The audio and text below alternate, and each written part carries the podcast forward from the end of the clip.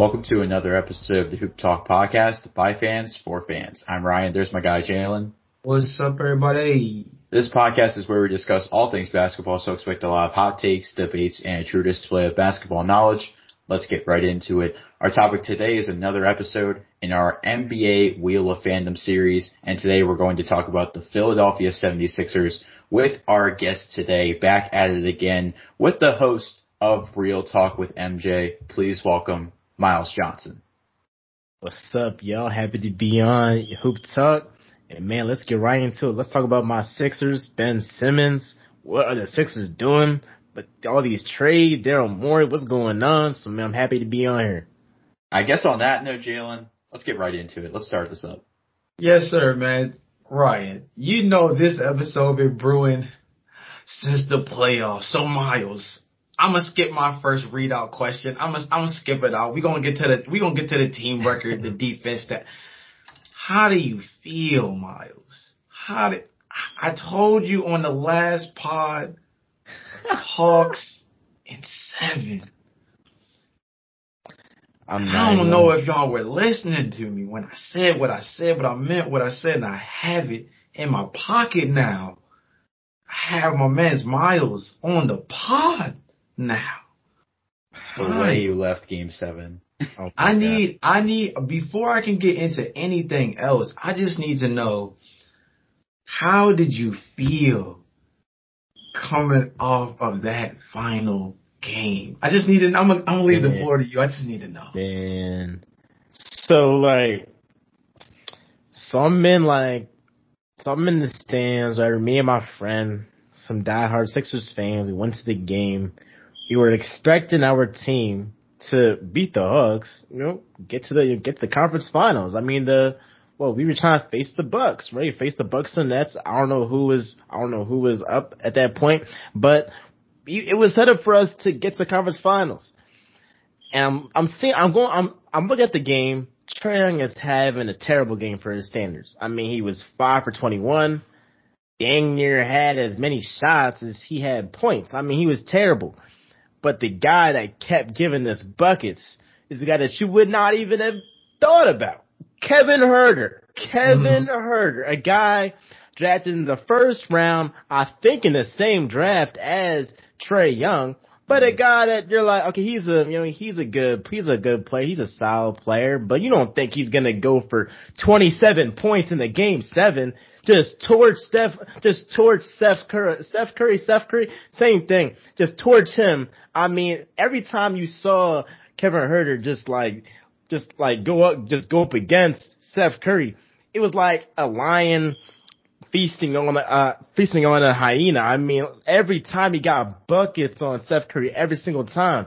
And uh, at, at, and at the end of the day, I mean, a guy like Ben Simmons that I saw with my own eyes pass up a wide open dunk. I mean, everybody in the stadium is like, "What the heck is wrong with this guy?" Like, you had an open dunk.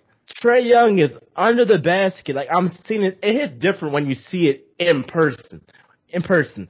So you know, I'm leaving. So after we lose or whatever, uh, tr- um, you know, I'm walking down. Everybody is saying "F Ben Simmons." I know as I know as everybody walks out of the arena, and people are stomping on his jersey, putting fire on his jersey.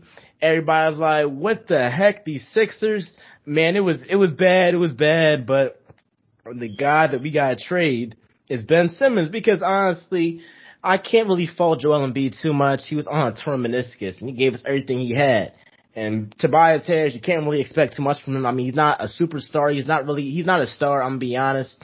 So it was like Ben Simmons was, Ben Simmons was the guy that had like, what, like six points or he, and, and that whole entire series, he just failed to produce, failed to, you know, failed, you know, failed to produce. And them demons in his head with him shooting the rock, I mean, they got to him. I mean, in the, in the regular season, he was a 64% free throw shooter. Or matter of fact, 61%. Coming to the playoffs, he's below 35%. So that's obviously mental. He was obviously, he was obviously mentally broken down. So he's the main reason why we lost that series. Now I'll give some blame, I'll give some blame to Doc and, you know, Tobias Harris too, but the majority of the blame goes to Ben Simmons. And as a Sixers fan, I can speak for all of us. We want Ben Simmons out of there, out of there. So, so y'all have to understand the reason why I had to get Miles' perspective is exactly because of what he illustrated. He was there. This is this is the tough perspective about that game in particular. There's a lot of people. Of course, there's TV personalities that were there at the game as well that have spoken on the Ben Simmons situation. And there's plenty of TV personalities that did it from a distance. But we're talking about a legit fan who has a very specific perspective of this game being in favor of the Sixers and watching this game go down the way it did. I mean, a lot of the stats that Miles read off, I mean, to a T explains just, you know, in a nutshell how this game took place. And, you know, I'll get into some of the, the readouts now in terms of talking about their season. 14th in points per game um, last season, 6th in opponent's point per game, 13th in offensive rating, 2nd in defensive rating. This is one of, one of the better defensive teams in the league last year. A lot of versatility. Obviously, uh, Joel Embiid and Ben Simmons were both vying for um, defensive player of the year last year. Um, even Matisse Thybulle was a guy who was in the all NBA defense range.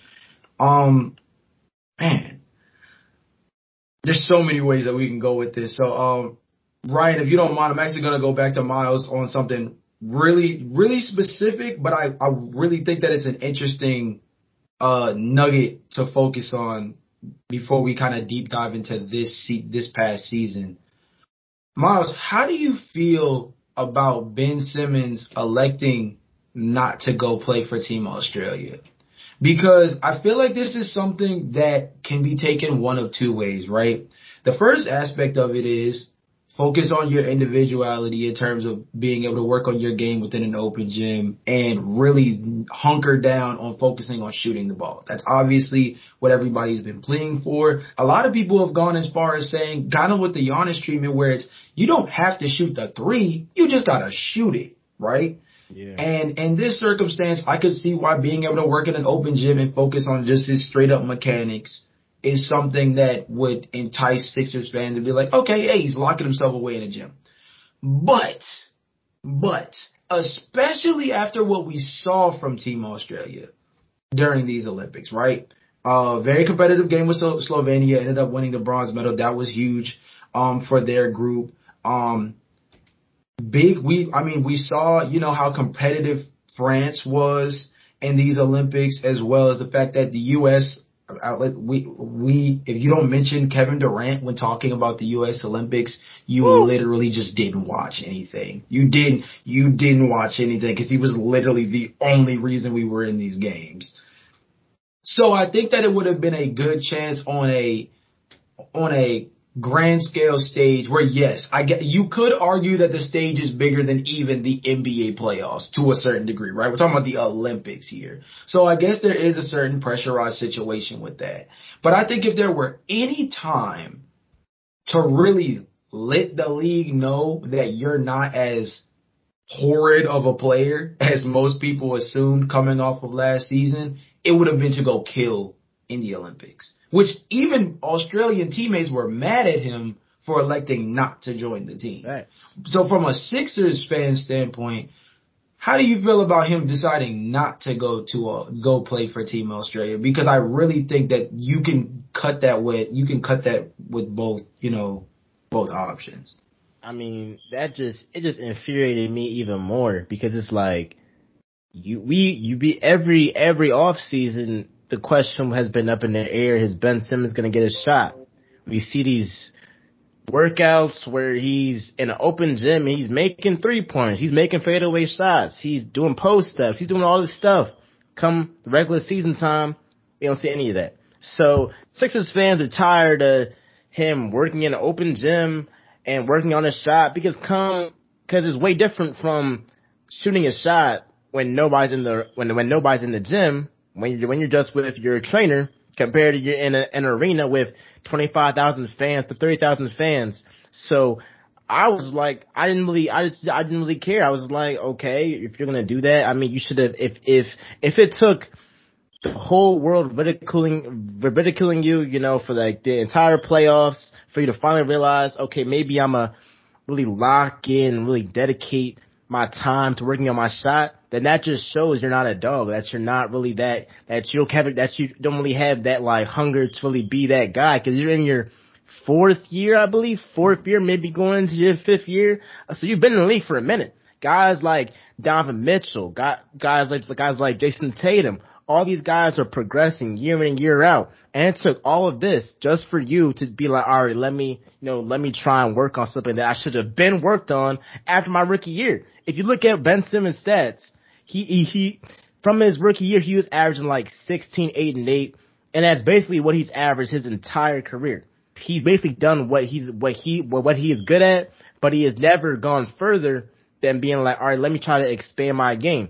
I think I think that comes with arrogance. That comes with just not not not not willing to not not willing to, to take a risk. There were there were reports saying that like you know his group is a bunch, oh, his inner circle is a bunch of yes men that just let him do what he wants to do. He doesn't have that people, he doesn't have like people in his corner to like challenge him to be like a better player. And I think all that is true. And if I'm the Australian national team, I'm pissed off because I'm like, we got bronze if we had you, you're all star. You know, you're all you know, all you were in the conversation for defensive player of the year. If we had you, we very well could have gotten in that gold medal game, possibly gotten a gold medal. You never know. But it's like you're gonna bail out on bail out on us to do something that you are that, that that you should have been doing from the jump, which is work on your game. Every single person, unless you're injured, every single NBA player works on their shot, works works on their game, you know, works on stuff that they need to improve on every off season. And it took the whole world ridiculing you to do this, and then you miss out on on the uh, you know on the Olympics when for other you know for other countries the Olympics is a very big deal. Like it's a very big deal. So you talk about Australia, France, Slovenia, all these guys on these teams, they take this way more. This is like the World Cup, but this is like this is like this is like the game seven of the finals for all these guys. Like for the U.S., it's not that serious. But for these other countries, it's you know, it's you know, it is real serious. So I'll be, I'm right with those guys that would probably be, that probably mad at Ben Simmons, you know, for skipping the Olympics because ultimately he, he should have been working on his shot. He should have been working on his game in the first place. And I think Ben Simmons, I mean, you talk about the versatility and the fact that, like, I mean, sending somebody's consistently 16, 8, and 8, like, I mean, I know that I know, bro. I know the stats are extremely inflated in this day and age in terms of you know counting the the typical counting stats, stats in basketball. But that's a solid NBA player that is you know made two All Star teams. I genuinely believe that had the Serbia guys played, because you know we missed out on like Nikola Jokic for example, and Ben Simmons had played, I think Australia and the Serbia national team would have been vying for that second spot in terms of the pecking order in the uh the basketball bracket in terms of the Olympics because genuinely I felt as though yes Australia got a uh, yes Australia got a game off of the US but I genuinely always viewed France as the bigger threat from the beginning. Um, and I feel like that was kind of shown based on their gold medal game as well. But going, Ryan, I'm going to bring it over to you with a lot of stuff that Miles said because I feel like the biggest thing that he touched on was the work ethic aspect of Ben Simmons. And I've seen this little bit of a track record, uh, add up in terms of him, right? We talk about his, um, his, uh, I guess, I'm gonna say he he didn't really care when he went to LSU, right? It was kind of just a year to be um el- to to make himself eligible for the NBA draft. That was really all that was about.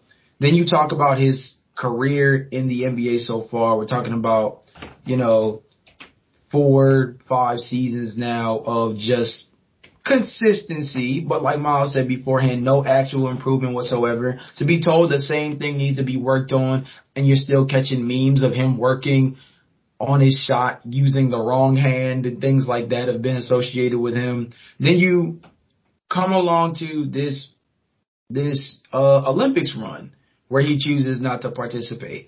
Um, I'm not gonna question anybody's love for basketball because I feel like that's a dangerous thing to do, right? I don't like questioning anybody's psyche. I'm not gonna act like I'm a psychologist and I'm dang sure not a basketball psychologist.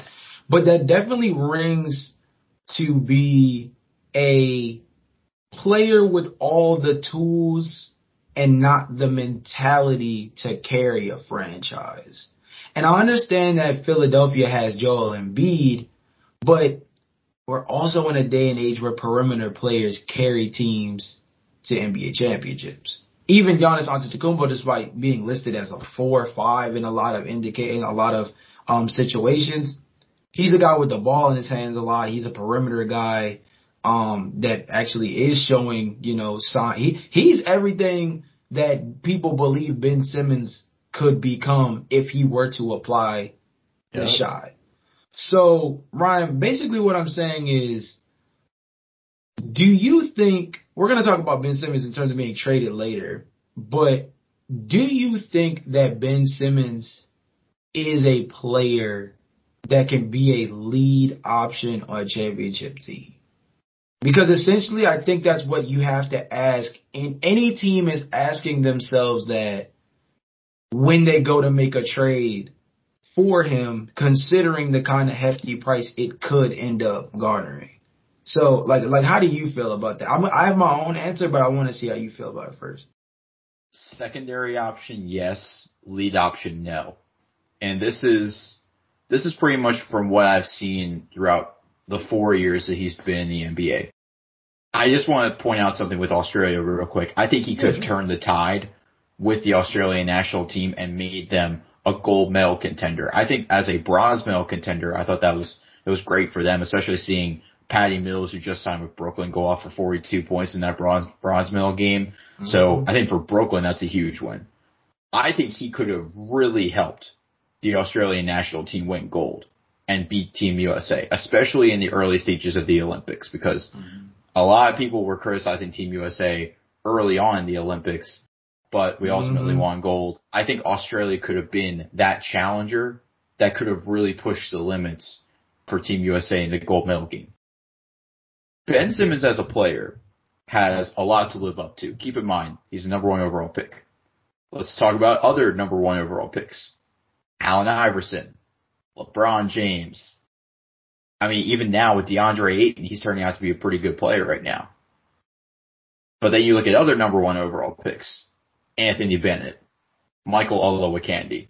Like he's, he's somewhere in the mix between great and mediocre. Mm. And he's hmm. right in the middle. I mean, that's so okay, so Miles, I'm gonna come back to you with this because I think this is this is what's so interesting about this stuff. And like I said, guys, we're gonna end up getting into the, the specifics of like different kinds of trade packages a little bit later on. But I think understanding Ben Simmons and his impact on this team is going to be what helps segue into our first real question of the pod, which is giving the team a letter grade for the past season. So before we get to the letter grade, Miles, what I wanted to ask you, based on what Ryan said too, is for your team specifically, if you are to go into the season with Ben Simmons, right? What do you believe the optimal role for him actually is? Because this, okay, Ryan, Ryan, you know this is a little bit more well documented than others because we've had conversations off pod and on pod about Ben Simmons particularly. But Miles, if you haven't heard in terms of my descriptions about how I feel about Ben Simmons, the trickiest part about Ben Simmons is he has every tool in his arsenal, aside from the shooting, obviously, that a team is looking for in a point forward, right? The issue though is he still somehow fits in such a specific niche that he only still can fit on a handful of teams. I believe, I believe that the Sixers could be one of despite all the, the on and off numbers with him and Joel Embiid and this, and the third, I've seen all the statistics that say some years the combination of them two is one of the best duels in the league, top five duels in the league. I've seen other numbers where them together, the, the shooting percentages, the, the on off splits are horrible. So it's a very volatile number.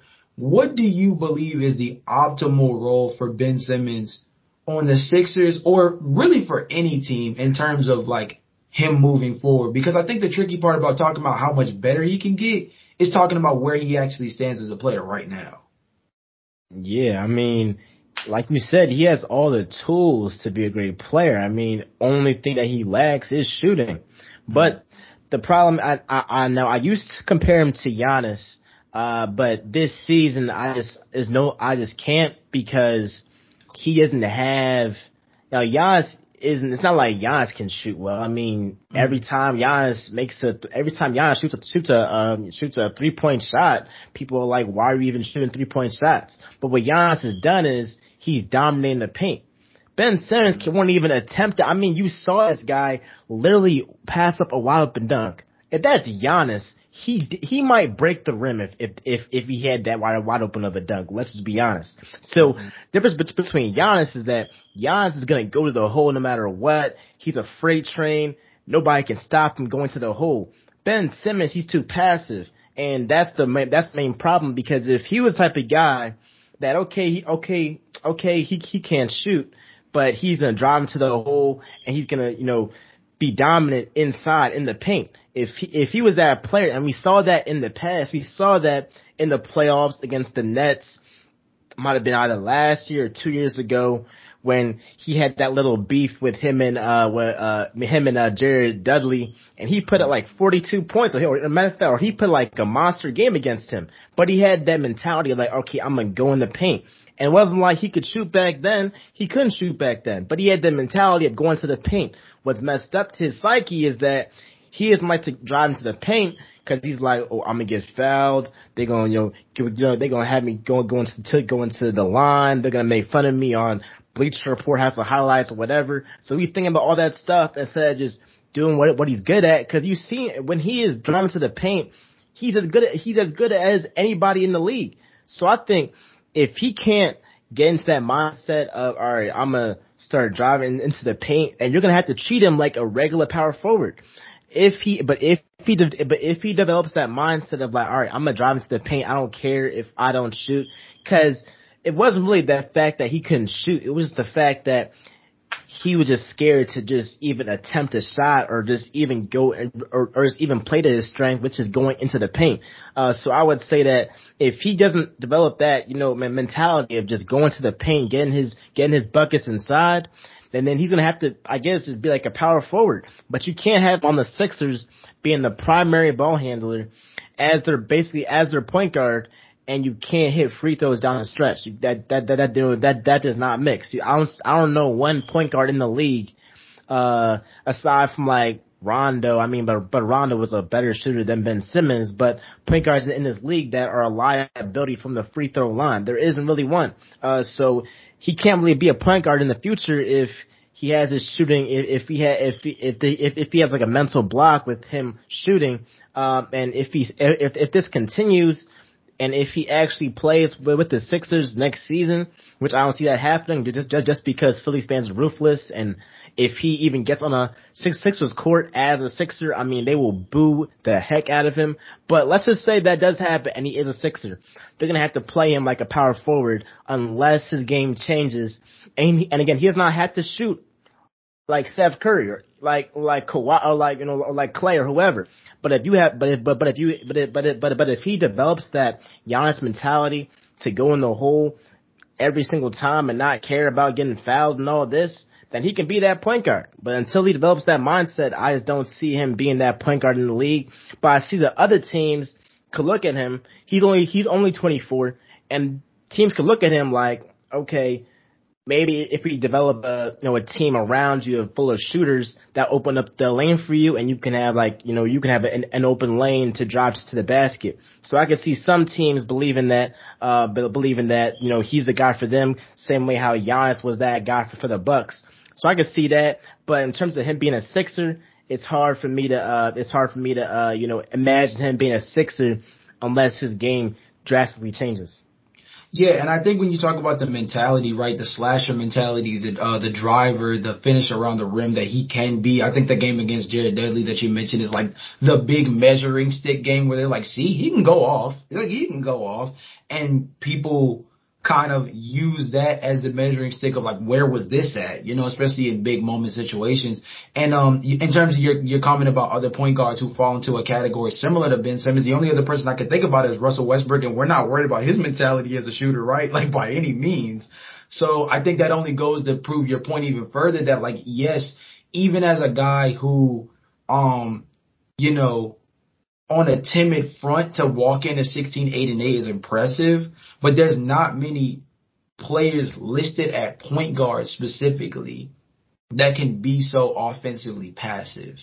Um, I agree with that 100%. I think, I think the biggest thing for anybody that, um, needs the Cliff Notes version of, I think, where Miles is getting at, it's that his optimal fit isn't on the Sixers because one of the biggest things that Miles touched on was the the spacing, the ability to be that driver, the guy who can, you know, he has the facilitating ability to kick out and things like that. But with Joel Embiid down low, that opportunity is not there nearly as often unless you're going to force Joel Embiid to be a three point shooter. And the capability is there, I guess you could say. But we're not going to compare you know, Joel Embiid to some of the better three point shooting centers in the league. Karl-Anthony Towns is probably the guy that comes to mind in terms of being an efficient three point shooter at the big spot.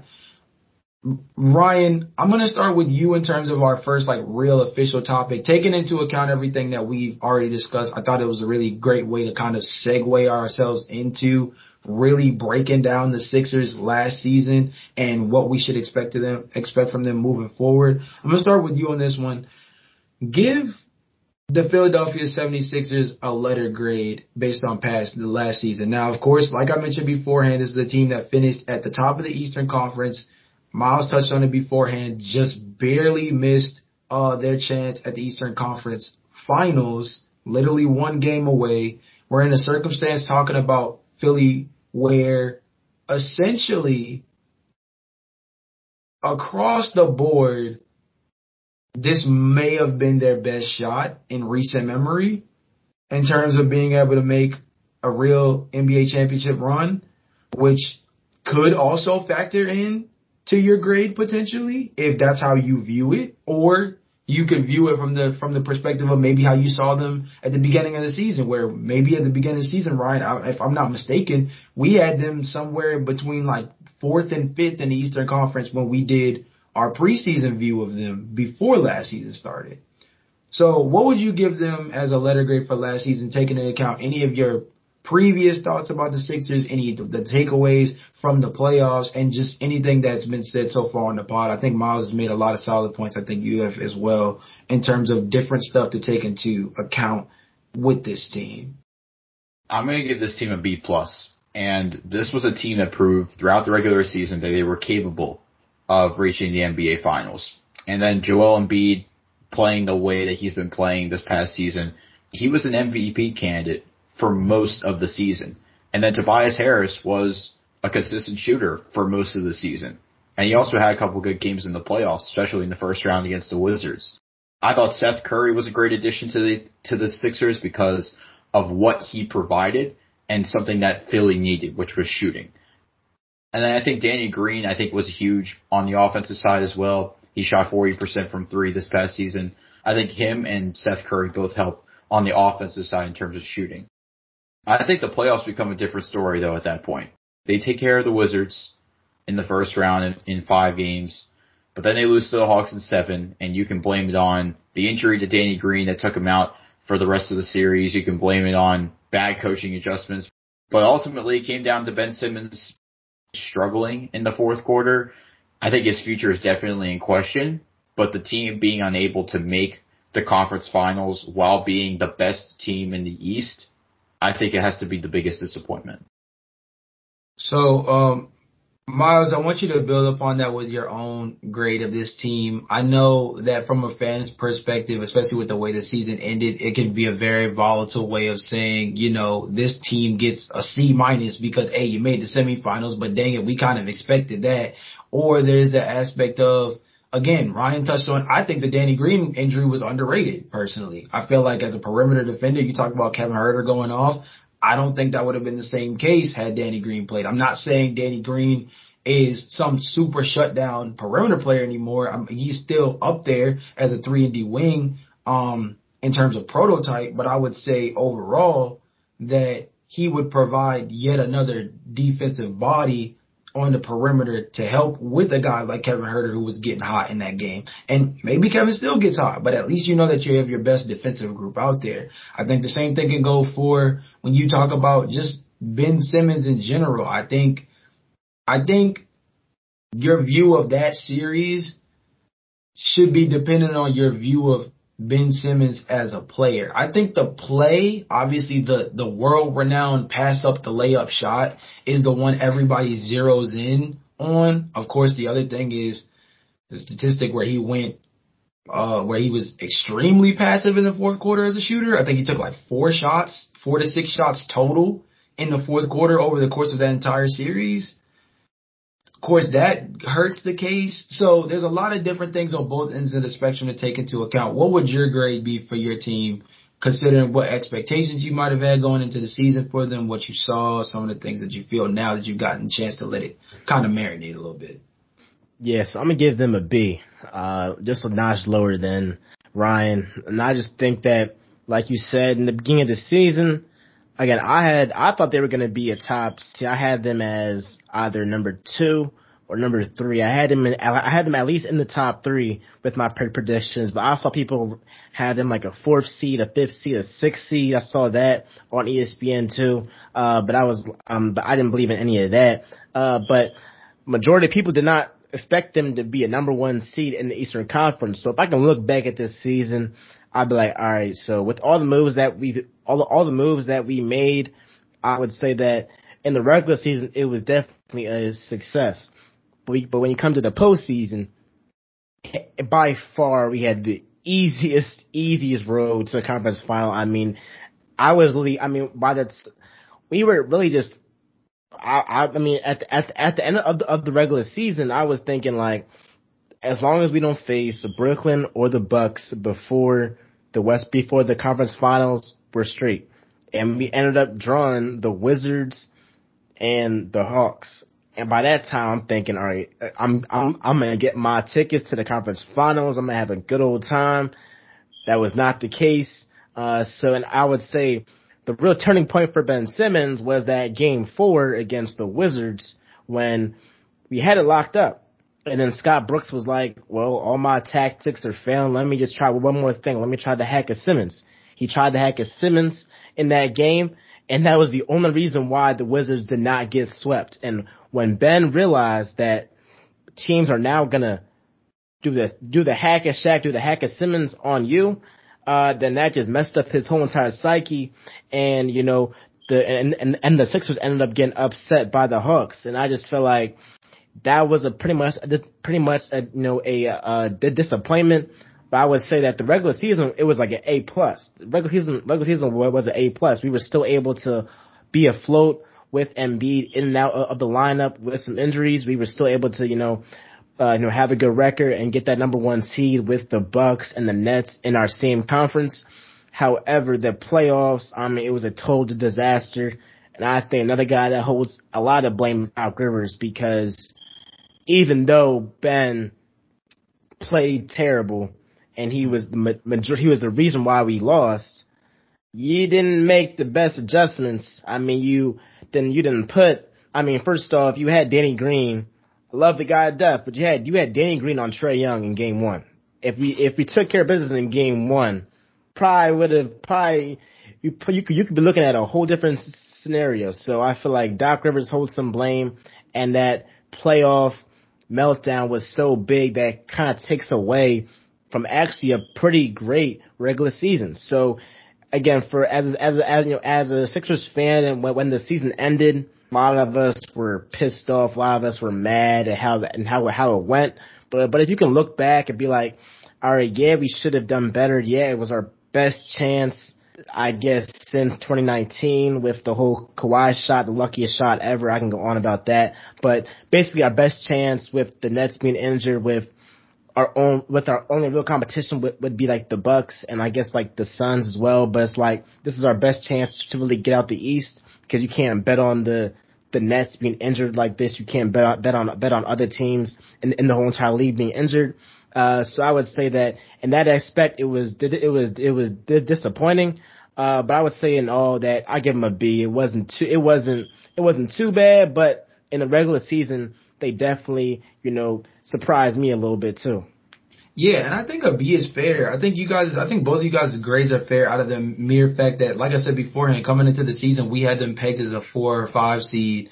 Um, in the regular season. Yes, this is taking into consideration Joel Joel Embiid's health, which did did up did end up playing a factor that, that this past season, by the way. Um, so it wasn't a wrong assumption to take that into account when talking about the standings. But to finish at the top of the Eastern Conference, um, to be in a situation like they were where, I mean, the entire table was set in front of them, essentially. Um, I think they were one of the better matchups for the Bucks, where I think it could have been a very dead even series, similar to the one with Brooklyn, obviously, but I think for different reasons. Brooklyn is such a high octane offense, and Milwaukee had, you know, versatile defenders across the board. I think that Philly and Milwaukee match up in a really interesting way, and of course, you know, the battle of Giannis versus Kevin Durant was interesting, but the battle in the low post between Giannis and Joel Embiid, I think could have been its own movie, honestly. So I, I think that there's a lot of different aspects to take away from last season, but I think, Miles, I'm going to actually come back to you, but I'm going to segue it and moving into this off season. I think that's what makes it so tricky for me in terms of grading their off season. In terms of they finished right about as well as it could go outside of, you know, faltering, you know, in game seven. I think in terms of like the best case scenario, um, when taking it, taking into account how you may have felt about them coming into the season, I think at least making the semifinal round with a chance, I mean, wait to game seven, to go, to have the chance to make the conference finals is about a high end spot considering they were viewed as a four, five, six seed coming into um, last season. So then we talk about what they did this offseason. You bring back Danny Green. I think that's huge because, um, Ryan, if you remember on the free agency episode that we did with Jackson, if you guys haven't checked that out, definitely give that a listen. It was really, really solid pod. But I view Danny Green as a guy that could go to a couple of teams and instantly elevate them. I thought the Warriors were one of them, especially with the fact that Patty Mills has signed with Brooklyn. I thought that the Warriors picking up Otto Porter and Danny Green, sharing up that three spot would have been insane for them. But I think Philly getting him was crucial in terms of being able to to run it back, but also be able to still maintain that top flight defense. But then there's where things get tricky. So bringing back Furk on uh, Furkan Korkmaz, not super mad at that. Um, versatile, you know, versatile wing. Nothing too crazy about him, but a guy that I think definitely can give you guys some minutes. Gorgui Dieng, I think, is a guy who is kind of interesting because he gives you a stretch four element that should play well next to a guy in Joel Embiid, considering the fact that the optimal role for him is to be on the low block. And I think by having a four who's already going to float out on the perimeter, it's going to force Embiid to maintain that dominant frame down low. And then the tricky one is Andre Drummond for a year. This is the one that, this is the one that kind of confuses me. Um, this is, I, I believe that it's a downgrade from Dwight Howard, who went back to LA, essentially LA and Philly swapping centers, which is right. an interesting concept as well. But I also don't understand how this works for Embiid. I don't understand how this works for Ben Simmons. I'm not really sure how this works within this team. Considering the circumstances that Andre Drummond was a net negative slash unplayable player next to Anthony Davis, who quite literally was handing the five man spot to him and the Lakers were essentially asking him to be a 10 and 10 guy. The Sixers do not need help as a rebounding team. Top 10 rebounding team last season. Do not need any help down low in the middle. Joel Embiid was a top notch rim protector last season for most of the year and arguably could have been defensive player of the year had he maybe played a couple more games. And in terms of getting spelled minutes off the bench, are we supposed to play through this guy? Like, I'm not really sure what his role is. So I think getting Danny was good. I think Gorgui Dieng was solid. Furkan's okay. Andre Drummond is where it kind of dips this grade. So for, for you, Miles, how do you feel about, um, your off season? Because I'm, um, a smidge confused, um, to put it lightly. Um, I also think that one of the tricky things too is you got a guy in Jaden Springer in the draft. I thought that was pretty solid. We had to get him at 28. This was a guy who was projected in top 20 coming into the draft. So I think that's a solid ball handler, but I just think that you guys genuinely needed more perimeter play. We saw Seth Curry go off in the playoffs. We know what Tobias can do, but you guys aren't really deep at the guard spot. And it seemed like all you guys did was double down on the front court. So how do you feel about your offseason, whether you want to give it a grade or just give your overall thoughts on the moves? Well, here's what I'll say. Talking about the Andre Drummond, now, I wasn't ecstatic about it. I was like, eh, is Drummond. I didn't really care. But I think what the Sixers were thinking was, you can bet on, I mean, Embiid is gonna miss time. He's gonna miss time every single year. With that, getting a guy like Andre Drummond, who's much younger than Dwight Howard, and in the, in the event that Embiid gets injured, you can insert him in a starting lineup, and then I guess you can try to, you know, hold the ship until Embiid, uh, you know, comes back healthy. But they definitely weren't gonna have, you know, Drummond and Embiid on the same court. I, I'd be surprised if they're even on the same court come, you know, come, you know, come the, you know, come the next season. Uh, but it's hard for me to put a grade on the Sixers team because they haven't done the elephant in the room, which is trade Ben Simmons, which us all Sixers fans are waiting for them to do. But I was glad that they traded on my fault that they re-signed Danny Green. He's a great three and D guy that they need. Uh, and you know, having him in the playoffs, although he was injured, but just having him, he's that, you know, he has that championship experience. Um, and so having him in that locker room is, you know, is very good uh, getting a guy like, you know, um, you know, Gorgui Dieng or, you know, other guys. I mean, they were, I mean, they were some good, they were some good pickups. I mean, they were like, uh, they were like, they were all right. They didn't wow me. It wasn't like, oh my God, that was a terrible move. But I just think that I can't grade the Sixers off season until they trade Ben Simmons. And I feel like mm. that will happen this off season. But until that happens, I can't really give them a grade because they were pretty, uh, they were pretty I would say they weren't they weren't really aggressive in getting other guys in, you know, in free agency or nothing like that because I think the main thing on the table is trading Ben Simmons and then getting the assets from that, whether it's getting a guy like Dame, getting a guy like Bradley Beal, getting whoever. Uh, but that's the main thing. That's that's what that's what will dictate whether or not the Sixers had a, a good offseason or not. And they didn't have to change the roster too much. They were still a number one seed, and I, I believe that they'll still be a top three seed in the East next season. Um, uh, but again, with the Andre Drummond situation, I think it was more like we know Embiid, Embiid is going to miss time, so we might as well get get this young guy that is going to put up numbers if he gets the chance.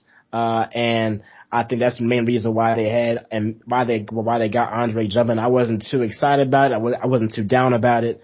But again, I, I don't think we can really grade the Sixers' moves until they trade Ben Simmons. So Ryan, I'm just going to use that actually to segue into my next question because I think that's like a, a, a, seamless transition into what I think is even more interesting about this offseason, which is the fact that Ben Simmons is still on this team, right? So with that being the case, um, Miles has already made it really clear that he feels as though he basically cannot grade this offseason without the Ben Simmons trade of some variety being conducted before the season starts. From your perspective, I understand not being able to grade it, but from your perspective, do you feel as though it would be a failed off season if they are unable to get a trade done before the season starts? Because of course, at the end of the day, there's the trade deadline.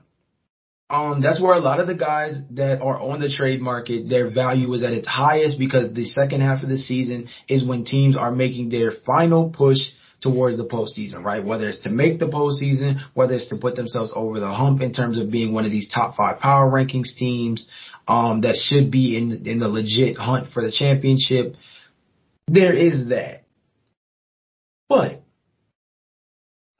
Miles, you probably know this a lot better than we do because you're probably way thicker in the mix when it comes to um 76ers Twitter. But a lot of stuff was said in the close of game seven, in the exit interviews for Philly, that all indicated that Ben Simmons could not be on this team by the start of the season.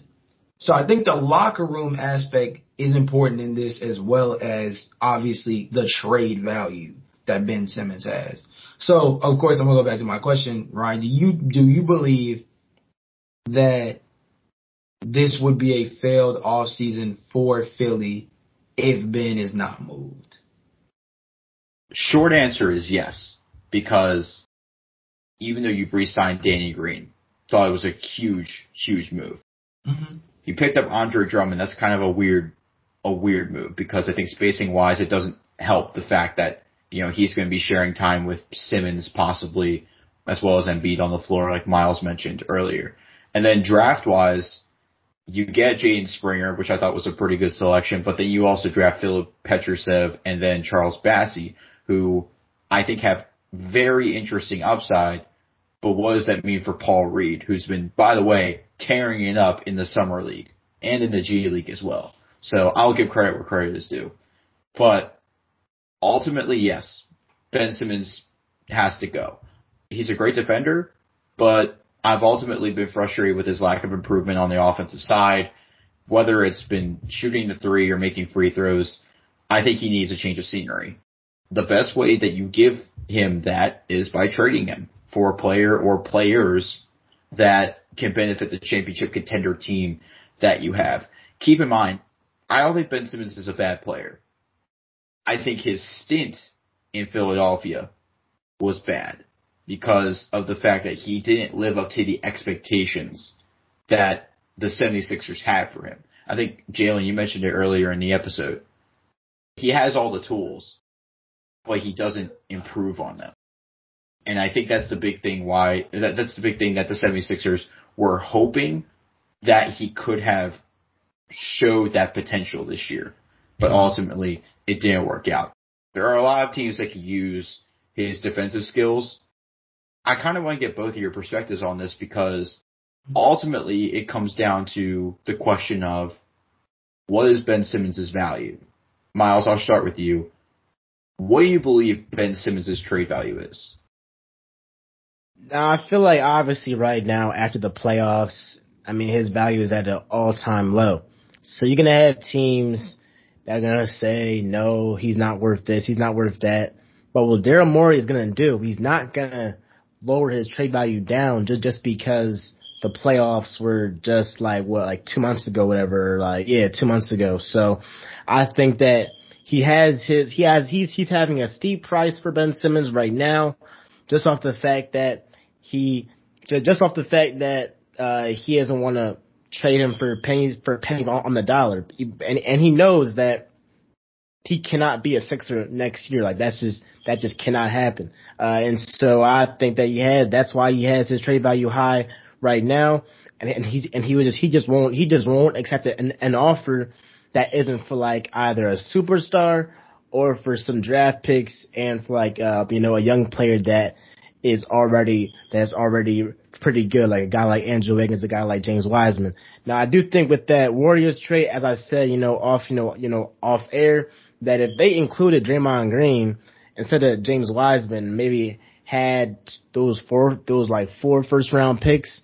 If I'm the Warriors, I'm trying to win right now. I mean, you got, I mean, Steph is not getting a little younger. I mean, you got a guy like Ben Simmons that, for being honest, he can do everything Draymond Green can do, but better. Except obviously he can't shoot, but defending, he's probably a better defender. Passing, you can put that up in the air. You can, he's probably a better passer. I mean, yeah, that's up in the air as well.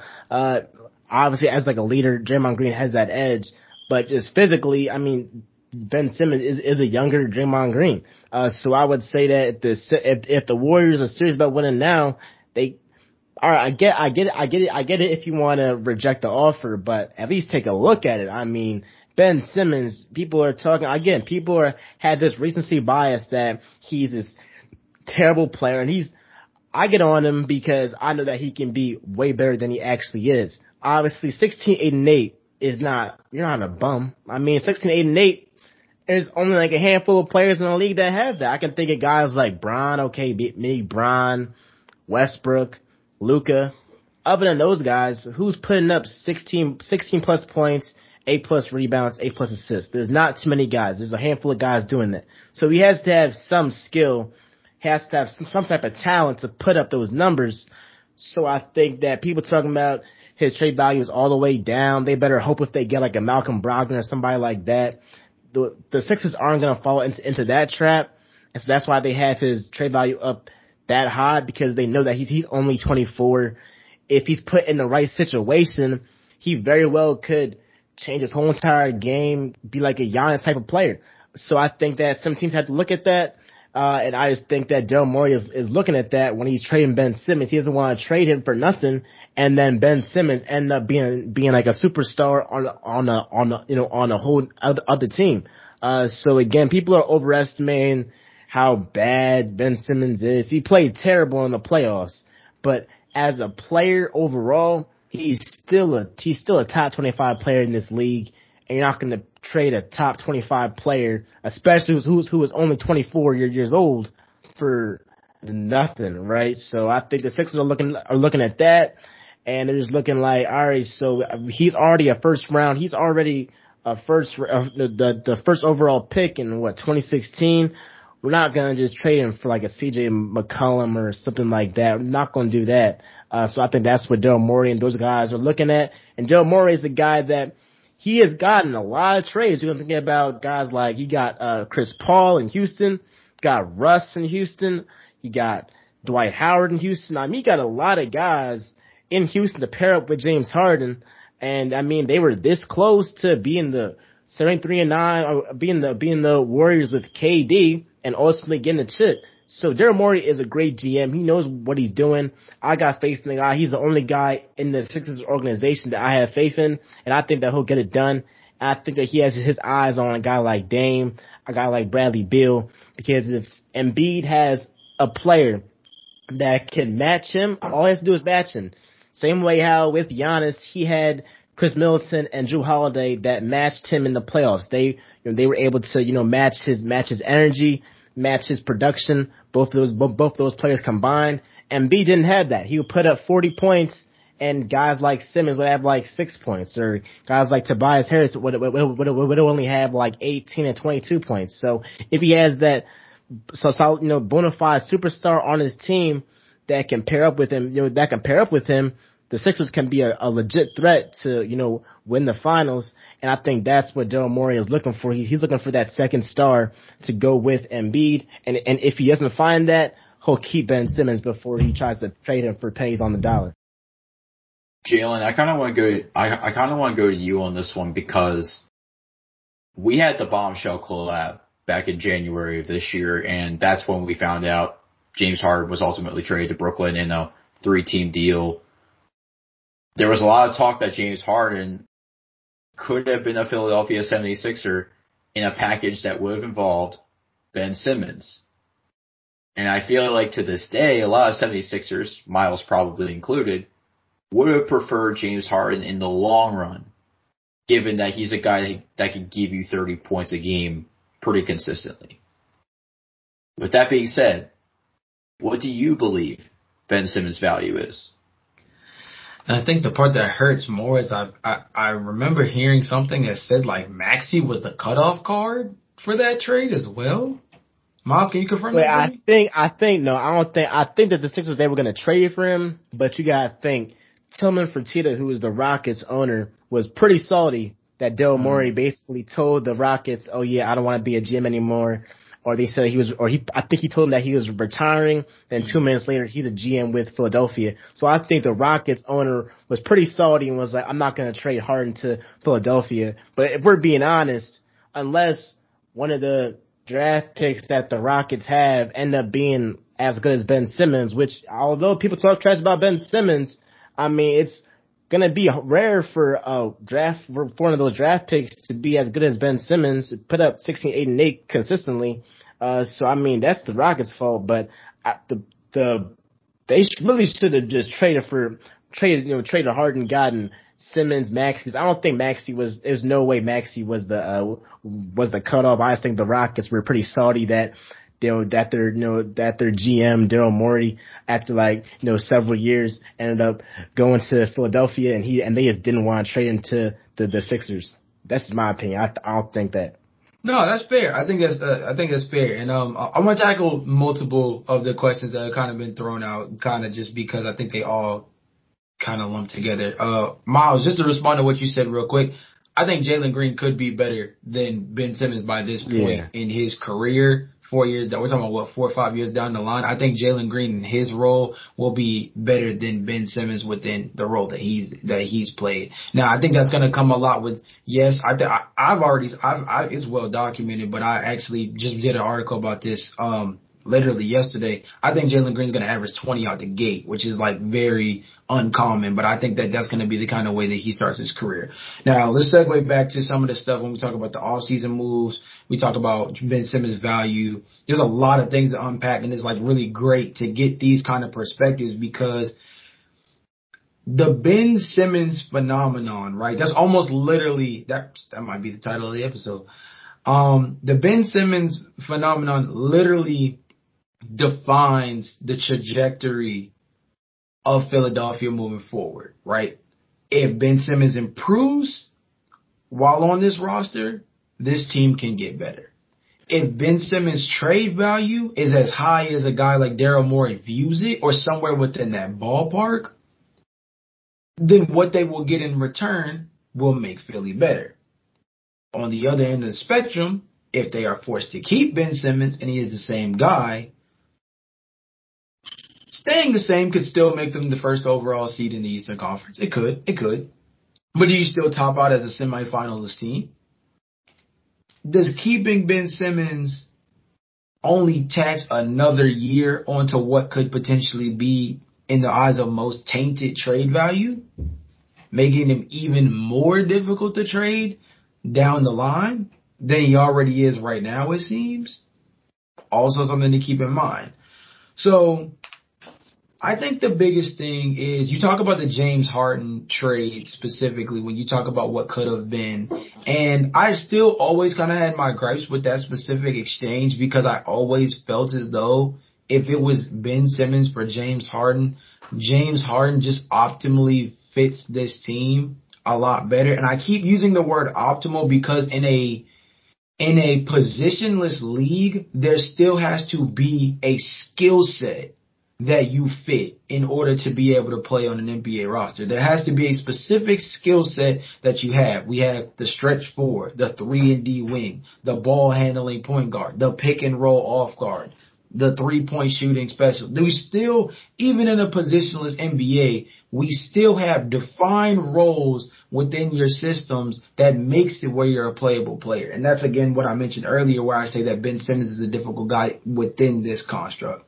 So I believe that the James Harden trade, again, going back to Miles's uh, theory slash point, I don't think it was going to get done if it was down to Houston simply making the call because Tillman Fertitta is a very bitter dude. Um, he's also a dude that does not like to spend money on things he's not a fan of, and I don't know if he was a fan of Ben Simmons. Granted, you know, that can go however you want it to be. There's a lot of people that are not fans of Ben Simmons at the moment, so he wouldn't be the first.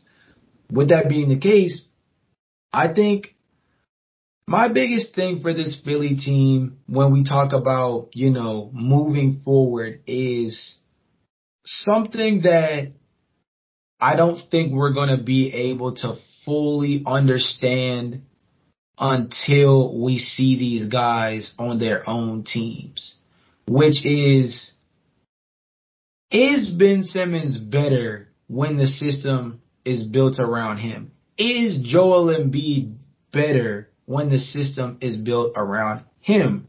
We saw interesting stints over the last three to four seasons where the games in which Joel Embiid sat and Ben Simmons played, Ben Simmons was essentially a top 10 MVP player. The same can be said about Joel Embiid when Ben Simmons was out. The issue is seeing the both of them. This goes back to what Miles said about the idea of trading him for pennies on the dollar, only to find out that he's an MVP caliber player on a different squad, which only will make you reflect on his value even more so after the trade is done than before you sign pen to paper. So I'll I'll take that and segue into our next question because I think that's important when you talk about who Ben Simmons could become if he's not on this team because the panel seems to agree that he basically can't be on this team moving forward and they sure as heck cannot come out of the 2021-22 season with him still in the roster. I'd be surprised if he makes it past the trade de- trade deadline um at the latest. Ryan, I'll start with you. What do you believe is the best trade package that you've even seen for Ben Simmons. Now, for everybody listening, I have purposely went into this part of the podcast a bit blind because I want to get a fresh perspective from the guys on the panels. Uh, Ryan's a big trade guy on our pod, so I like I like to lean on him with a lot of the scenarios that he brings up. And from Miles' standpoint, he's a guy who is a legit fan of this team and knows the good and the bad of Ben Simmons in terms of what his value is, as well as knows what Joel Embiid's value is to this team in terms of what he needs around him to be successful. So Ryan, I'll start with you. What do you believe is the best, just, just one, just one, but what do you believe is the best trade package you've seen offered or proposed for Ben Simmons when talking about Ben Simmons being maximized on a different roster as well as putting a proper group around Joel Embiid, which is obviously the most important point for Daryl Morey in terms of building around Embiid for this team moving forward. So I have an interesting three team deal that I saw on Bleacher Report. Ben Simmons to the Dallas Mavericks, Kristaps Porzingis to the Houston Rockets, and John Wall to the Philadelphia 76ers. I think if the Dallas Mavericks view Luka Doncic as Steph Curry, I think to Miles' point where he mentioned that Ben Simmons could be Draymond Green, I think that's how Dallas views him. If they view Luka as Steph, then they must view Ben Simmons as Draymond Green. So I think on the defensive side, Ben Simmons will provide a lot for the Dallas Mavericks. Now I feel like there's a situation where they may have to give up a little bit more for Ben Simmons, which is why I think maybe the original trade package may have to include a couple of picks or a couple of players. I think somebody like Dwight Powell or Maxi Kleber gets thrown in on that deal, but I think that could be an interesting trade for the Dallas Mavericks. I think looking at it from the Houston perspective, I don't know about you guys, but a front court of Kristaps Porzingis and Christian Wood as an offensive one-two punch for Houston, I think could be a very interesting situation because of the fact that Chris Porzingis and Christian Wood both have that ability to hit threes. And then John Wall to Philadelphia, I think is, I think that part's interesting because he's more of the traditional scoring point guard than what Ben Simmons is. Ben Simmons is a great defender, but John Wall's great on the offensive side. So I think that's why this trade's interesting. Um, Miles, I'm actually gonna let you go first on this one. I think there's a a lot of interesting aspects to this. I think when you talk about Kristaps, um, you just wonder if his fit on Houston actually is a real thing. Um, out of the fact that one of his biggest gripes on Dallas right now is his uh lack of featurability next to Luka. Um, I don't know if Houston is any better personally. I think the pecking order has to have Jalen Green somewhere in the top three, Kevin Porter somewhere in the top three, Christian Wood somewhere in the top three. Well, I just, you know, I just named all three guys that got to be in that mix. I think Kevin, uh, Kevin Martin Jr. or Kenyon Martin Jr. rather is a really solid player for them. I thought John Wall was a pretty decent, or I think, because obviously this trade isn't hasn't actually been conducted. I think John Wall is an interesting table setter for all of these guys.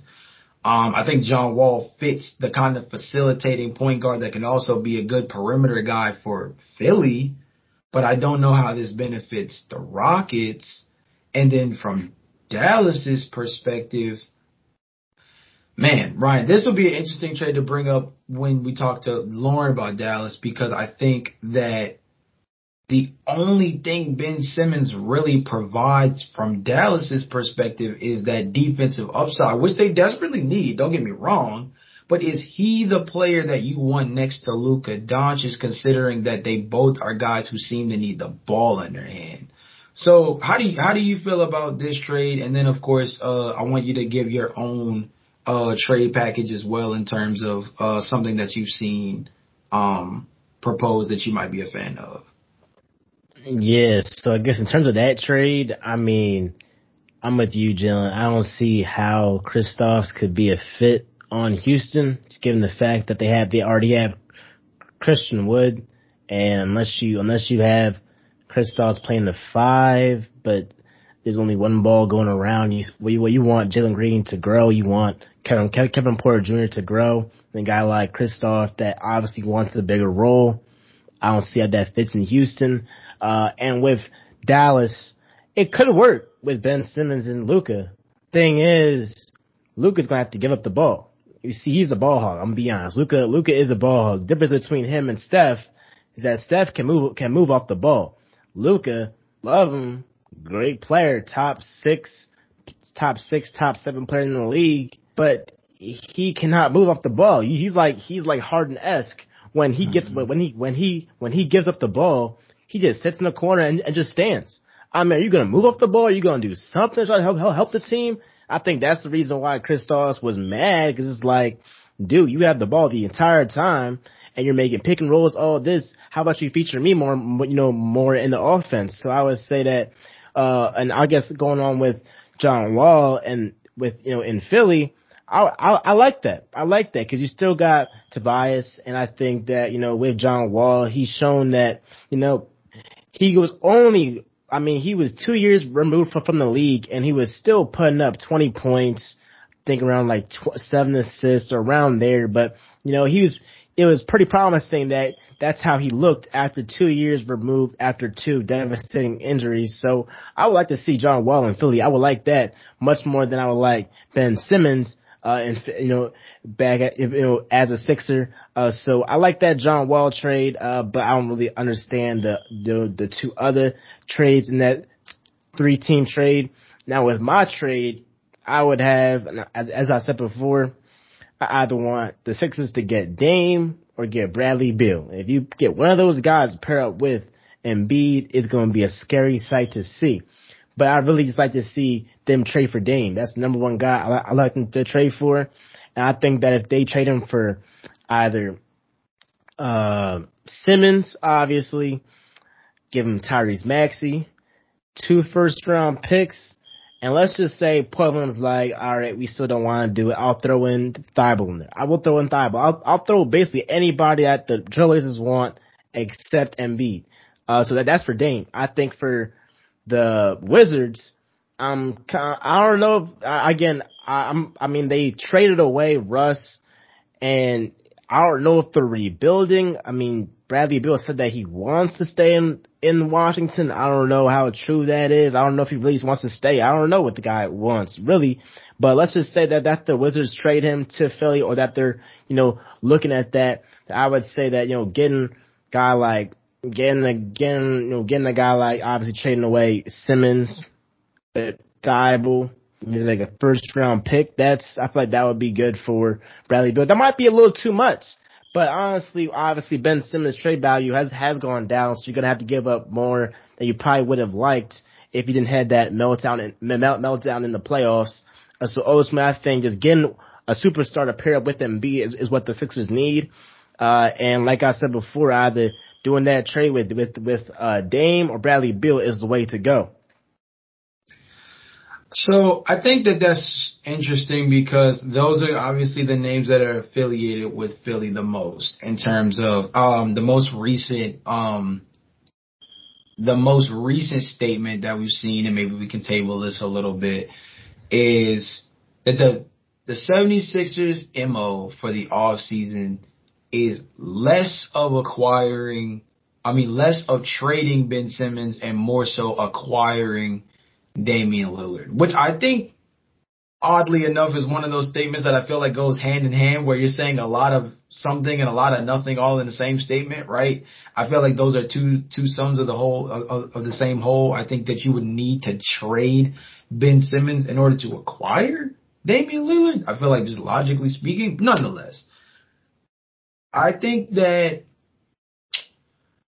I think that both of these trades have their own individual value in one in in one way versus the other. In Miles's aspect, you give you give Joel Embiid a all-star level, MVP level point guard as a perimeter player, something he's never had.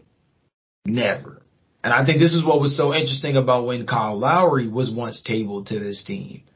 Um, I think that that is what would give them the significant upside that they need from a perennial semifinalist team to like a legit championship caliber team.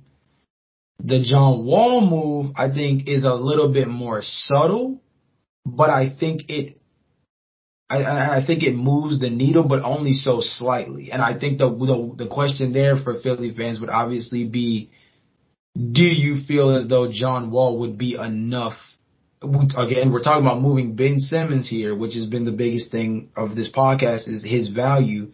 Is John Wall's added value enough as a, as a move that A, is not viewed as a lateral move, but B, that it's actually enough to put them in actual championship contention? Or is this a move that simply just gets them from the semifinals to the conference finals? Because I don't know if as a as a Sixers fan you can be content with that trading Ben Simmons. You might not like Ben Simmons right now, but I don't know if simply going from being a semifinalist team to being a conference final team is really the kind of value you're looking for when it comes to a Ben Simmons trade. Not saying that you'd rather keep Ben, but I'm sure it would maybe create some cause to pause in terms of pulling the trigger at least. You might still let it happen because Ben Simmons might just be that much of a net negative in your heart, but you, I think you'll at least double back and, you know, give it a second thought before just leaning into it. Um, so guys, we're gonna, we're gonna start slowly wrapping, um, up this podcast. Um, and we're gonna do it in a really interesting way. Um, I'm going to give you guys the floor on these, but I think that these are two interesting questions as we slowly move towards the rapid fire back end. So, um, I feel safe to say across the board, talking about everything that's been done via the draft and free agency, that the Eastern Conference has gotten better. I think that's without a doubt, um, apparent across the spectrum, you know, one through 15. Um, I also believe that the Western Conference is as parity filled as it's ever been, despite the fact that the Lakers on paper, to certain people, including myself, still seem like the favorite just from a personnel standpoint.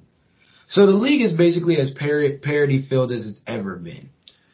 So, um, Miles, I'm actually going to start with you. Taking into account the state of your roster, the state of the Eastern Conference, where do you feel like Philly ranks in the Eastern Conference? Give me your top five in the Eastern Conference. Ryan, me and you have already done this. We did this post free agency, um, in terms of, uh, talking to Jackson. So we're simply going to react to Miles, um, as opposed to provide our own top five. If you guys want to hear our top five, check out that, uh, NBA free agency episode we just dropped. But Miles, where do you believe Philly ranks in the Eastern Conference. Like I said, give me your top five in the East. Yeah, so I think number one's gotta be the Brooklyn Nets. I mean, that goes without saying. Got Steph. I mean, they got Steph. They have KD, Kyrie, Harden. I mean, like, come on now.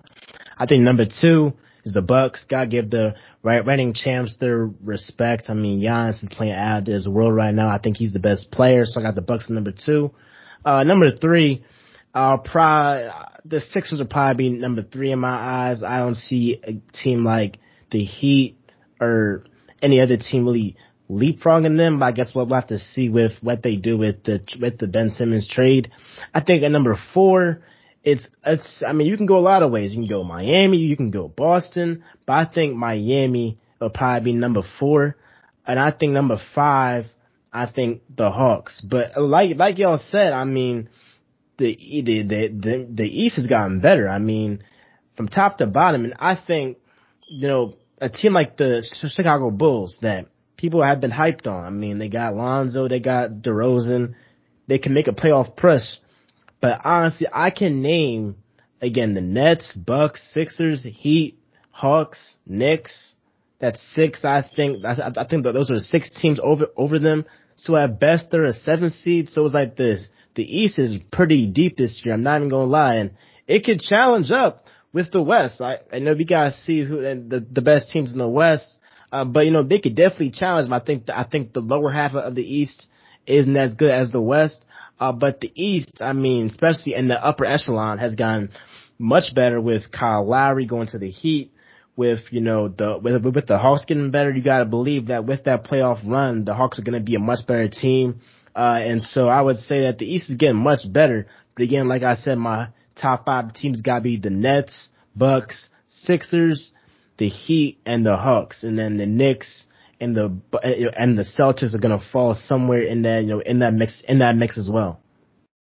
So Ryan, um, I think that so in this case, right?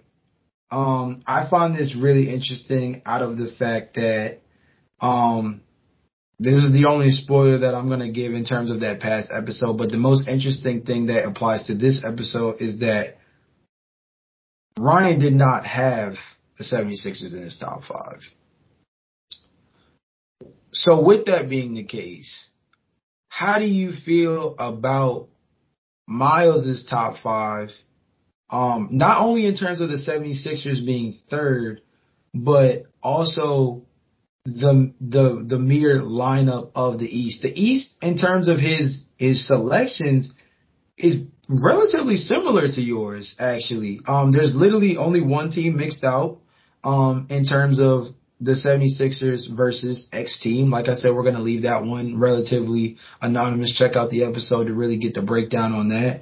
But you guys' top fives are relatively similar with the one big thing being the 76ers being off the list. So explain to Miles why you don't have this Philadelphia 76ers on the list in terms of just them. Like I said, don't give away your top five, uh, in full, but explain why they're why they didn't make your list, and then I'll say to add on top of that, explain what you feel like they need to do to reach the top five in your preseason rankings come that time when we do that episode right before the season starts. I'll answer that last question first, and the only thing they really need to do in this offseason for them to be a top five team is trading away Ben Simmons and getting players that fit what Philadelphia is trying to do on both sides of the floor. I think that's the only way this team can get better because we've mentioned throughout this episode, the East has gotten significantly better in the past two years.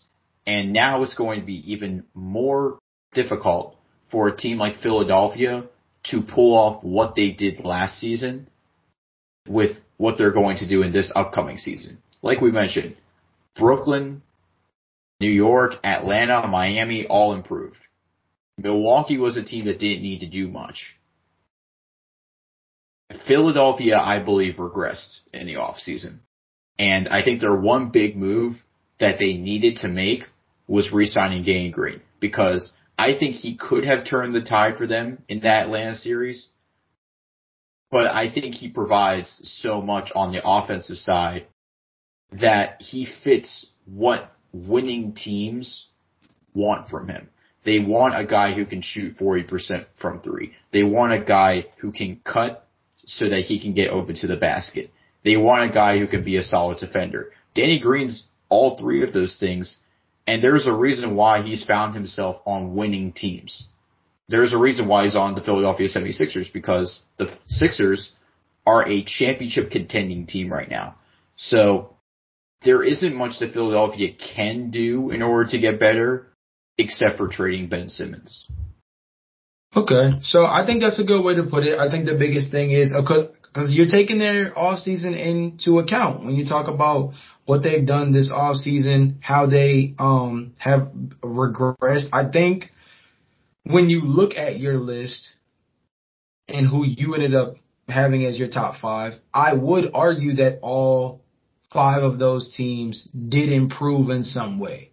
Or the roster was already set to a degree, talking about the Nets more specifically, Milwaukee to a lesser degree as well. Teams that we felt like were already going to be penciled in somewhere atop the East one way or another, just from pure roster construction. Um, the rest of the team that you, the, the, the rest of the teams that you listed either got better or simply you can project them as being better based on certain factors. Atlanta is the team that comes to mind in this in terms of the fact that they were without DeAndre Hunter for a good portion of the year. Cam Reddish missed time. Um, Nick McMillan was an interim coach, so he didn't even get the full year as the co- as the coach for this team. Things like that. Um, so I think it's really interesting across the board. Um, personally, so so for me, I did have Philly in my top five. They were just right there towards the bottom of the top five, but it was merely out of the fact that I, I, in the East, my biggest cheat code slash trump card question has been who's stopping Embiid, right? That's been my big, my big MO is within this construct, who's stopping Embiid. It was the same thing for the Western Conference when we did the rankings for that. I was like, yes, the Lakers are old, but if LeBron James is healthy, if Anthony Davis is healthy, and they sign shooters around them, what team in the West is better than them? I know they're not they're not the the most exciting pick in the world, considering their roster and considering it, it seems like a very great ode to 2012. But I think at the end of the day, circumstantially, especially with guys like Kawhi Leonard out, Jamal Murray out, or at least planning to miss significant time, who is who who's better than the Lakers right now? And I feel like Philly falls into a similar aspect where once you get past the top five, who has a player better than Joel Embiid on their team? I have a hard time, you know, finding that player. Um, so with that being the case, Miles, you had them as your third team in the East. Where would you rank them amongst the entire NBA. Now, of course, this gets a little lengthy. Um, I'm going to take your top 10 in this case and we'll, we'll go back through it and, you know, repeat it for listeners so that they can get a full grasp of your list. But where do the Sixers fall within the grand scheme of the league in terms of you feel like in terms of the championship picture? We're talking about a power ranking of your top 10 in the league. Yeah, I mean, in terms of the championship, teams like the Bucks, the Nets, Lakers, probably even the Nuggets are probably over them with the with the Jamal Murray coming back. So they're probably not in that first tier, but in that second tier of teams. And depending on what they get with this trade, if they get a Dame, they're in that first tier for sure. But you know, if they get a guy like, I think if they get Bradley Beal, they're still in that second tier a little bit. Uh, but if they get a bona fide superstar for Ben Simmons, they got to be in that first tier. But let's just say they keep Ben Simmons and the roster is how it is right now. They're in that second tier with teams like, with teams like, uh, the Heat, teams like the Suns, you know, all those second tier teams. So they're definitely like, you know, a level behind teams like the Lakers, the Nets, the Bucks that are, you know, sort of oh, the Golden State, you know, all those teams that are, I even mentioned them, but they could be a, a contender too. A matter of fact, not, not, I mean, not they could be, they will be a contender next year. Uh, and so I just think that they have a long way to go. I think in terms of being a contender, uh, unless they get Damian Lillard, unless they get Dame time, you never know. Uh, but I do think that, uh, you know, in terms of them competing for a championship, you still got those teams, as I mentioned, over them. So right now they're in that second tier. And maybe if they have a bunch, if if if the NBA has a bunch of has a bunch of injuries like they did last season, maybe they could go you know go up you know go up a little bit higher. But as of right now, they're in that second tier in the NBA. So Ryan, this is the this is the part that gets really interesting because when we start talking about tier systems, and man, that's something that we should really like take a deep dive into before the season starts at some point. Is really kind of getting an aspect of where all these teams lie. That'll definitely be something we have to do a sit down on. Um, but okay, let's let's let's address it from a tier system standpoint. where do you feel like they fall in the pecking order of the NBA? I feel like the teams at the top in terms of legit chances at the NBA title has to start with probably the Nets, the Bucks, the Lakers, and then after that it gets tricky. I think that's where you fall into a lane where Miami, the Hawks, Denver if Jamal Murray comes back. I think the Clippers are a tier one team if Kawhi Leonard is healthy. Where do you feel like the Sixers fall in this? I do feel as though they're a tier two team. Um, right now, I do agree with Miles that tier one is only reserved for if you have a bona fide superstar in the, on the perimeter. And right now, Ben Simmons is not considered that even as a 16, 8, and 8 guy. So with that being the case, where do you feel like they land in the tiers of the NBA in terms of a legitimate shot to win the title? Tier two as it stands right now, but if they get Damian Lillard, they're going to be a tier one. I think all they need is that superstar. They have Joel Embiid. He is indeed a superstar. But a lot of these championship teams have two superstars or three superstars. I feel like now we're we're in an era of the super teams where you need multiple great players on your team in order to win a championship, even though the Bucks this year proved that that's not really the case. But in the past, we've seen teams that have two or three superstars that we consider tier one teams win the championship. I think the Philadelphia 76ers are one player away from winning a championship. And that one player is Damian Lillard. If they can get rid of Ben Simmons and get Damian Lillard, huge win for Sixers fans. And if they don't, because it has to be taken into consideration because similar to Bradley Beal, obviously Damian Lillard's trade uh, circumstances are up in the air and you're we're banking on a woulda coulda shoulda maybe sorta kinda sort of type of vibe in terms of uh, getting Damian Lillard. Damian Lillard is the key to a lot of people potentially being a championship team. Ian's Boston Celtics has been another team that's been mentioned in trades with with Dame. So I feel like it's it's of course it's very easy to say okay Damian Lillard can make you a championship team.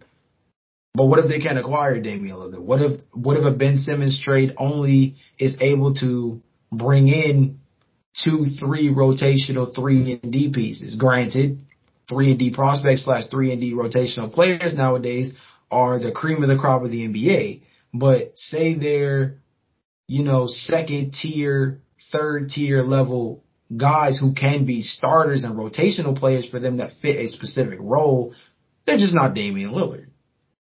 Do they still fall within that lane? Or do you feel like because it will be a more Joel, Joel Embiid centric offense that they can, because of him in a more expounded role, they can be a, t- a tier one team. I feel like the only other way that the Sixers can be a tier one team if they uh, acquire, like you mentioned earlier, a couple other three and D guys because they have Danny Green already and he's a solid three and D guy, but they need more than just Danny Green. I think they need to provide more shooting than what they already have. They have Seth Curry. They have Danny Green. They have Tyrese Maxey coming off the bench and giving you that scoring. I feel like if they don't acquire Damian Lillard or Bradley Beal, and if they don't acquire more 3 and D complementary players, this team is probably going to be a tier 2 team for the remainder of Joel Embiid's tenure in Philadelphia. So Miles, I'll transition this to you as we get closer to wrapping this up. Do you believe that if the Sixers trade Ben Simmons in a way that maximizes Joel Embiid as a number one, so this is not getting Damian Lillard. This is in a circumstance where they are simply grabbing more players that maximize Joel Embiid's role as a number one. Do you believe that Joel Embiid can move the Sixers into that top tier? Or do you believe that he needs a top level perimeter player in order for this team to actually have a shot at the championship? Oh, he no, he he definitely needs a, a you know a top level perimeter player to win a championship. I think of him like a guy like Shaq, a guy like Giannis. They didn't get over the hump until they had, you know, until Shaq had a guy like Kobe Bryant. I mean, he's a top, he's the second best you know, shooting guard ever. A guy like Dwyane Wade, who's the third best shooting guard ever. Giannis, he had Khris Middleton and Jrue Holiday, which combined, I've always said is like a superstar. How they both play in the finals basically like combines like a superstar. And he, and, and he had that. Embiid does not have that. Uh, Simmons isn't, isn't that guy. Tobias Harris, he'll give you 20 a night, but you're asking a lot if he gives you above 25 at all. Uh, and so Embiid has to get a guy that can go with him, that can get at least 30, that can at least match him. You saw in the finals, a guy like Giannis, he had 32 points in game five, but a guy like Khris Middleton had 28, a guy like Jrue Holiday had 27 and like 11 or 13 dimes, something like that, something crazy.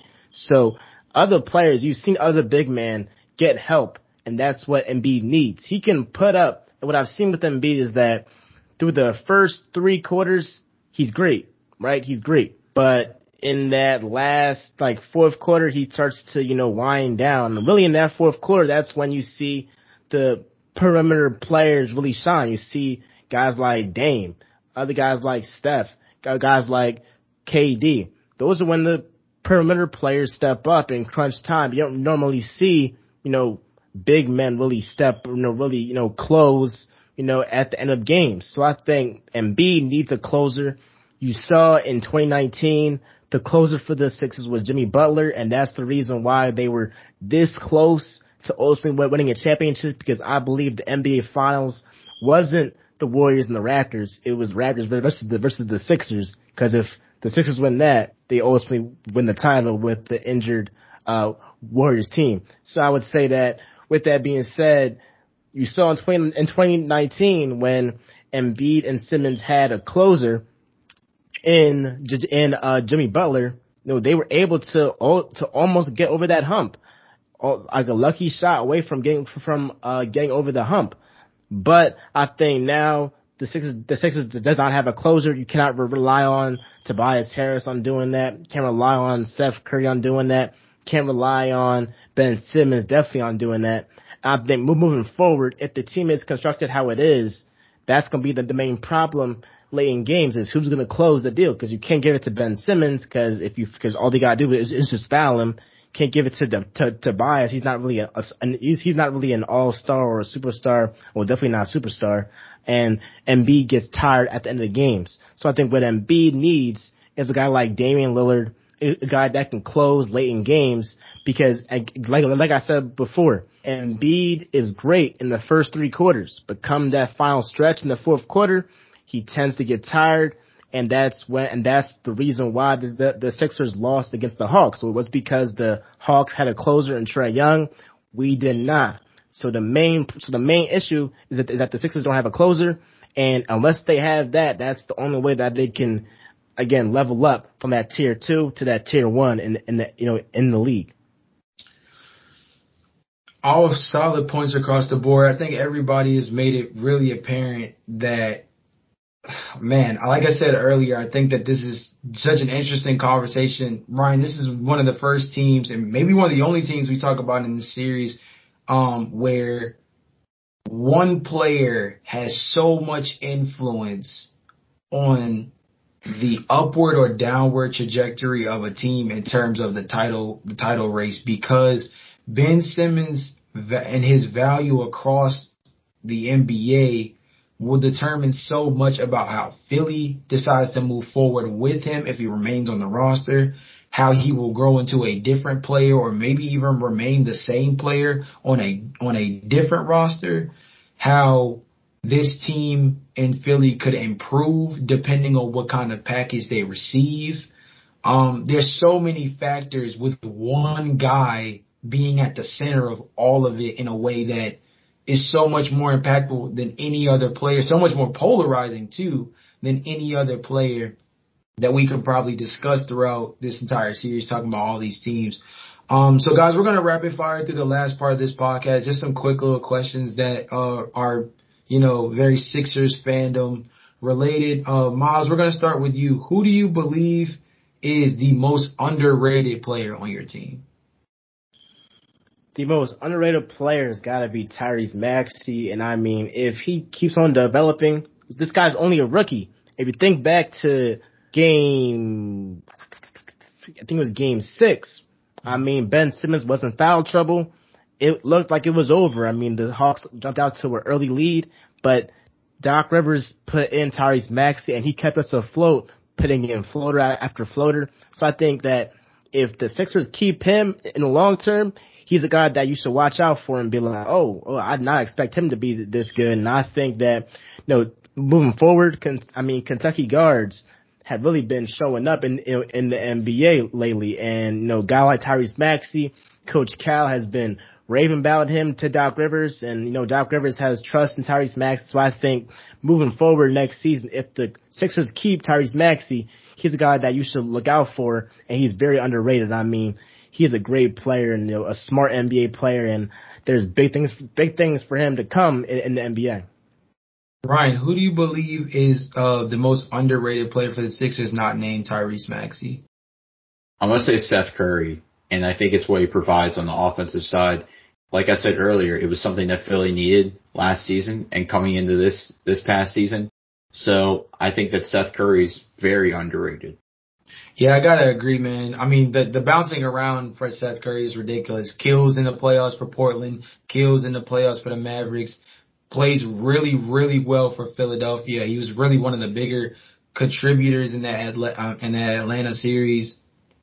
Ah, man, Seth Curry, man, very underrated. I think Matisse Thybulle too, man, too, man. I think he, he's got to get that offensive package there, and that's going to be the biggest swing skill for him is just becoming a net positive on offense because I think he just does so much as a hustle player. But on defense, no slouch. There's no way in the world that you can uh, picture this guy not making a couple more uh, all defensive teams moving forward. Um, Miles, we're going to come back to you. Who do you believe is the most improved player on your team? Um, this is going from the 2019-2020 season to the 2020-21 season. Who do you believe improved the most over the course of a year?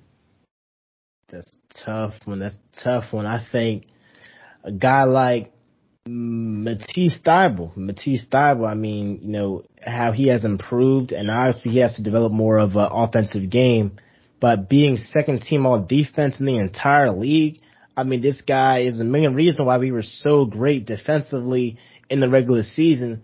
So as he as so as he continues to improve, I mean, I, I, I mean, I only see great things from him.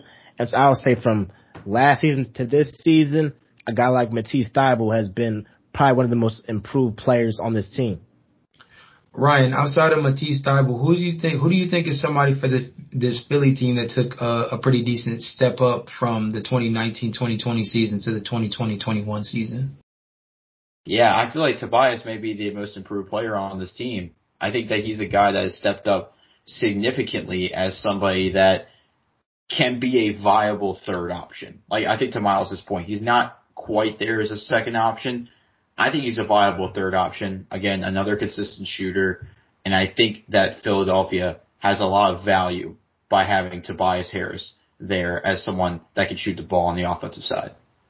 I think it's really interesting that you guys moved away from the guy who I thought would have easily been at the top of this list. I thought I thought it was Joel Embiid personally. This is a guy who played himself from being an All Star to being an MVP candidate. That kind of tier transition is one that a lot of players in the NBA have not been able to turn the corner on. There's plenty of people that have been able to be an all-star caliber player for a season. We've seen flash in the pan players as all-star caliber players plenty of times beforehand. And of course, we've seen Joel Embiid as a perennial all-star caliber player, but he's continued to hit that ceiling where you wonder, can he be an MVP level guy? Last season, outside of not uh, outside of not meeting the game threshold on the games played threshold, he was right there in the mix for the MVP. And when we first started having our initial discussions about the MVP race, a lot of people were saying LeBron James. I was saying Joel Embiid from the beginning, and I feel like the biggest thing is a, as a as a front court player, you know, LeBron James is listed more more as a point guard now. So I would say as a front guard, a front court player, the step that him being Joel Embiid and Nikola Jokic took this season as stepping up from all-star caliber centers to MVP level, again, is a jump that not many players in the NBA are able to make. I think that Joel Embiid, career high 28 points, 28.5 points per game, still 10.6 rebounds, so he had averaged a double double, 1.4 blocks. He was in the defensive player of the year running, which is something that we haven't been able to affiliate with him very much throughout his career. Don't get me wrong, he's always been a solid rim protector, but I felt like last season was his first real like breakout level season on the defensive side of the ball. I think Joel Embiid improved in a lot of ways that a lot of all stars nowadays don't typically do. Um, Ryan, I'm actually going to start with you because I want to let Miles get the last word. Um, where do you predict that the Philadelphia 76ers will finish in the regular season standings? So again, this is not factoring in any power rankings or anything like that for everybody listening. This is more specifically about the regular season standings and how they'll finish um, in the seeding. Ryan, where do you think they might finish?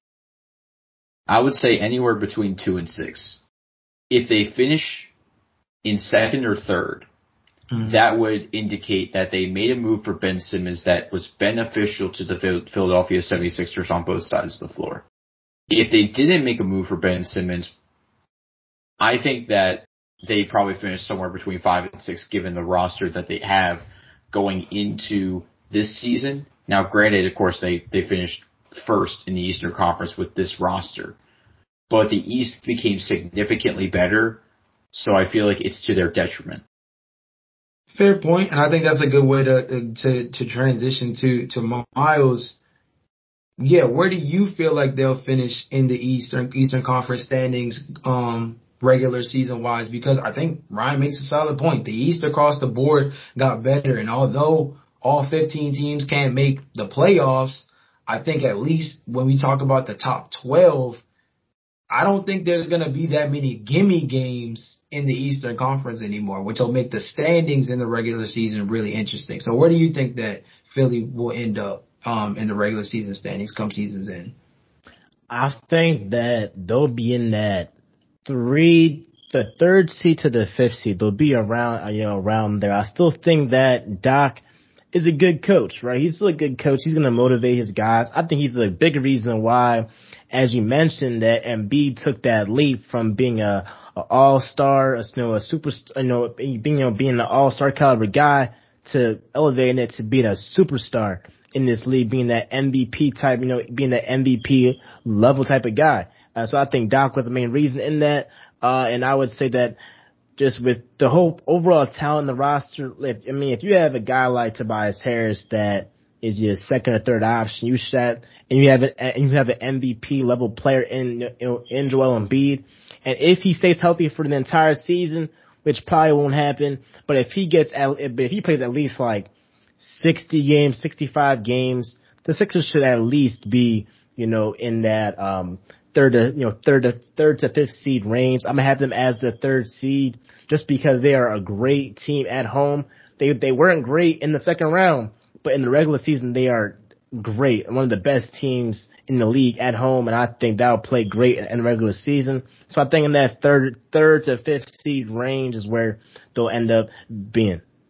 Yeah, I think that's an underrated stat that you were talking about in terms of their ability to win games at home. It was actually one of the the big things that kept them afloat um two seasons ago when they had uh, when they when they made a really interesting run in that case, and it was one of the biggest things that made them the number one overall seed in the Eastern Conference last season was just their control at home. So I think that home court advantage for them is huge, and especially with fans being back in the stadiums or at least even at a certain you know, capacity. I think that should also help them as well. They're one of those teams that, I mean, I agree with you guys. I, am really kind of glad that you guys put these guys in a range as opposed to putting them in a specific lane because I really do feel like, again, like I mentioned beforehand, this Ben Simmons trade can really sway things one way or another. And even if they don't trade him, simply the locker room chemistry aspect of this team still will have a significant impact on the regular season as well. Um, so Miles, uh, really appreciate you coming on the show, my dude. This is the part of the Wheel of Fandom segment where, of course, we let the fan get the last word in terms of just anything. I mean, you're back in school. Um, school starting soon. For those who don't know, Miles goes to Morehouse. Um, so he is in the land of the team that destroyed his team. Hope y'all just hope y'all just keep that in mind. Um, but regardless of the circumstances, um, just anything that you have on your mind in terms of what you got coming up moving forward. I know you've been doing a lot of stuff for the podcast. For those that have kept an eye on that, great follow on Instagram. Real Talk with MJ is the uh, the ad name. We'll drop that um in the description below as well. But just anything in terms of upcoming content you got going on. I know you got stuff going on with the Atlanta Voice, which is huge as well. School, just anything in terms of you know what's going on with you or your Sixers fandom. Yeah, so obviously, as you know, in about two weeks, so like a week and a half, I started school. Um, so I'm transitioning from being in Philadelphia for for like a year and a half, having you know being uh, quarantined, you know, you know, going on school online and all that, from going into person and all that. So that's been an adjustment. I'm happy that you know I'm probably gonna switch my podcast to being on Mondays and Thursdays. That's not solidified yet or like official yet, but that's kind of what I'm trying to do. Uh, but yeah, I'll probably have either um, episode this week uh, or I might just start my just start doing like the whole like you know showdown of you know show showdown the podcast episodes next week. Um, you know as I get more like you know adjusted to you know being in the A being in the A. I'm happy to be here, and again, man, I'm happy to be on your podcast, bro. I mean, it's a, it's a pleasure to talk about some Sixers, talk about Ben Simmons, talk about these different trades, talk about where the Sixers will end up. So man, it's some you know it's some big stuff too. You know you know you know in the future and I definitely got to have y'all on here once I get everything situated, got, you know, get my little background set up too. Have already, you know, got my little, you know, uh, I get set up right now in my suite, in my little dorm room right now. But I mean, I'm just getting adjusted right now. And, you know, it's some big stuff coming up this year. Yeah, Miles has a lot going on on the Instagram front. He's got a lot going on behind the scenes. He's also doing stuff with Chevrolet in terms of doing his internship with that. I'm glad that that went really well over the summertime as well. So I mean, this this dude is this dude is making a movie right now. Like I said, if you guys don't already follow him on Instagram, I like I said, really really solid follow. He's not just a basketball guy either. He he's spitting some some hoops game to y'all right now, but he's had some Olympics conversations over the last couple of days. Yes, sir. That cannot be slept on. So like, if you guys are just a fan of sports in general, like definitely give this man a listen because it goes beyond hoops with this dude. Um, so Ryan, with that being the case, man, uh, get us up out of here, bro. We want to thank our guest Miles Johnson for coming back onto the podcast and talking some Philadelphia 76ers basketball with us. And transitioning to our question of the day for our fans, where do you think the Philadelphia 76ers will finish this season? This has been a great episode today on the Hoop Talk podcast. Of course, make sure when you subscribe to us on Apple, you rate our podcast five stars and subscribe to us wherever you get your podcast. We will see you guys next episode. Peace.